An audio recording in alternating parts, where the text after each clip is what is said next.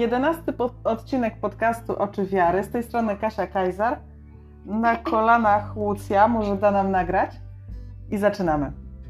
Przypominam, że czytamy adhortację papieża Franciszka Gaudete et Exultate o świętości współcześnie, we współczesnym świecie. O mojej i Twojej świętości. Dzisiaj będzie odcinek o łasce. No, łaski mi nie robisz. Nie, to nie, łaski bez. Bez łachy sama dam radę. O, łaskawca. Dzięki, nie trzeba było. Znasz te powiedzonka? Używasz ich czasem? A może słyszysz? Mówi się je po to, żeby podkreślić swoją niezależność, samowystarczalność i za- zaradność. No bo kto lubi, gdy ktoś się nad nim lituje? No dobra, może ktoś lubi, ale ja tym kimś na pewno nie jestem. Dzisiaj przeczytamy o tym, że jednak potrzebuję łaski. I ja, i ty. Nie tej łaski, która jest nam dana od niechcenia, na siłę, z musu, przypadkiem, bo to nie Bóg. Bóg daje z miłością, ochoczo, radośnie i chętnie. On sam wychodzi z inicjatywą i usprawiedliwia, zanim nawet zrozumiemy, jak bardzo tego potrzebujemy. Łaska nie zależy od naszych działań. Wypływa całkowicie z Boga. Wychodzimy powoli na grunt pojęć teologicznych, ponieważ będą one również w tekście, który zaraz usłyszysz. Wyjaśnimy je troszkę. Tak. Zgadzasz się, Lusia? Nie. Nie, ona się nie zgadza. Jak zwykle. Chodzi przede wszystkim o pojęcie usprawiedliwienia. Człowiek jest grzeszny, zarówno zraniony grzechem pierworodnym, jak też przez swoje własne, osobiste grzechy. I to zrywa naszą relację z Bogiem. Dlatego potrzebujemy usprawiedliwienia. Usprawiedliwienie to to, co znów czyni nas sprawiedliwymi przed Bogiem. Pozwala być z Nim w jedności. W naszej rodzimej katechetyce zwykliśmy ten stan po usprawiedliwieniu nazywać stanem łaski uświęcającej. Bo człowiek, który przyjął darmo nam daną łaskę usprawiedliwienia, daną nam zanim o nią poprosiliśmy, daną z miłości i chętnie, jest człowiekiem wewnętrznie odnowionym i przemienionym. Bóg nas zbawia, usprawiedliwia, byśmy żyli. Wszelkie nasze dobre uczynki wypływają z Niego i w żaden sposób nie sprawiają, żebyśmy bardziej zasługiwali na niebo, czy w ogóle jakkolwiek zasługiwali na niebo. To jest nam darmo dane, dzięki Chrystusowi, zanim cokolwiek uczynimy. Nie można zasłużyć sobie na zbawienie. Sobór Trydencki wypowiedział bardzo ważne zdanie, które z jednej strony pokazuje nam, że łaska usprawiedliwienia jest nam dana za darmo, jako łaska. Z drugiej podkreśla, że to pociąga za sobą konieczność czynienia dobra. Konieczność czynienia dobra. Nie możemy, przyjmując Boże usprawiedliwienie, trwać w tym, co złe. Nie jesteśmy zbawieni, mówi Sobór Trydencki, przez dobre uczynki, ale też nie ma zbawienia bez dobrych uczynków. Fragment Gaudete et Exultate, który teraz przeczytam i na który serdecznie zapraszam, zatytułowany jest Często zapomniane nauczenie Kościoła.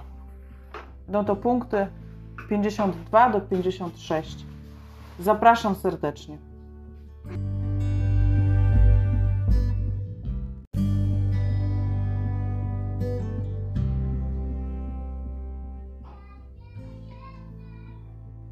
Często zapomniane nauczanie Kościoła.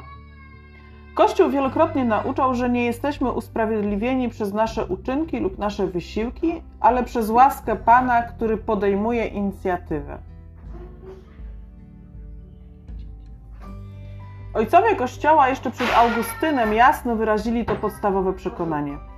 Święty Jan Chryzostom powiedział, że Bóg od razu wylewa na nas źródło wszelkich dóbr i to przed walką.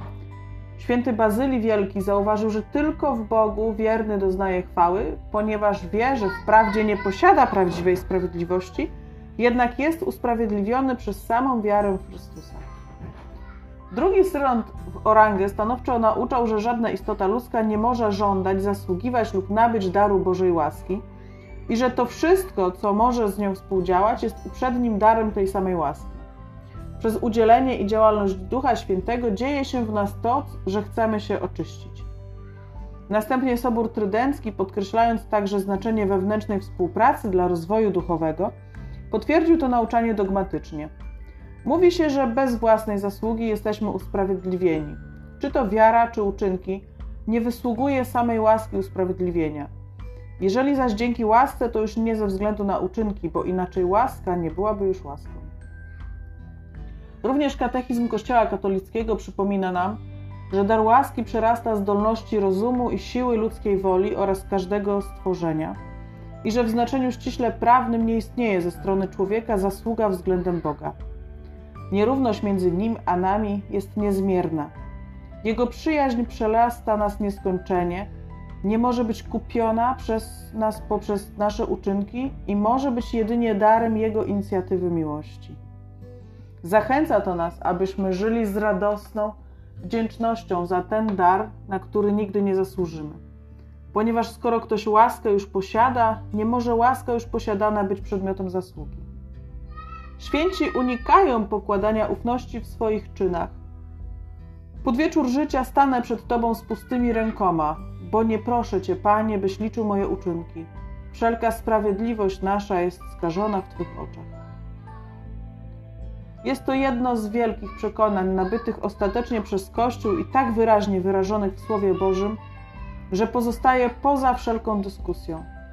Podobnie jak największe przykazanie miłości, także ta prawda powinna naznaczyć nasz sposób życia, ponieważ czerpie z serca Ewangelii i wzywa nas nie tylko do zaakceptowania jej umysłem, ale do przekształcania jej w zaraźliwą radość. Jednakże nie możemy celebrować wdzięcznością darmo otrzymanego daru przyjaźni z Panem, jeśli nie uznamy, że także nasze życie doczesne i nasze zdolności naturalne są darem. Musimy uznać z radością, że nasza rzeczywistość jest owocem daru i zaakceptować także naszą wolność jako łaskę. Jest to dziś trudne w świecie, który wierzy, że ma coś sam z siebie, owoc swojej oryginalności i wolności. Jedynie wychodząc z daru Bożego, dobrowolnie przyjętego i pokornie otrzymanego, Możemy współpracować przez nasze wysiłki, aby dać się coraz bardziej przekształcać. Pierwszą kwestią jest przynależność do Boga. Chodzi o ofiarowanie się temu, który nas uprzedza, ofiarowanie Jemu naszych zdolności, naszego zaangażowania, naszej walki ze złem i naszej kreatywności, aby Jego dar rozwijał się w nas. A zatem proszę Was, bracia, przez miłosierdzie Boże, abyście dali ciała swoje na ofiarę żywą, świętą Bogu przyjemną. Skądinąd Kościół zawsze nauczał, że tylko miłość umożliwia rozwój życia w łasce, ponieważ jeśli miłości bym nie miał, byłbym niczym.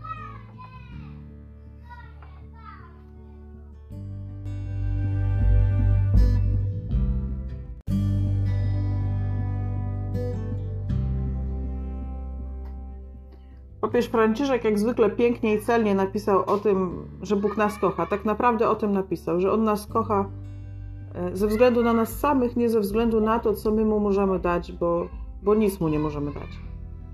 Bo przepaść między Bogiem a nami jest, jest olbrzymia. Jest tak olbrzymia, że nie myśli się w głowie to, że Bóg stał się człowiekiem, i tak samo nie może nam się zmieścić w głowie, że my coś możemy Bogu zaoferować.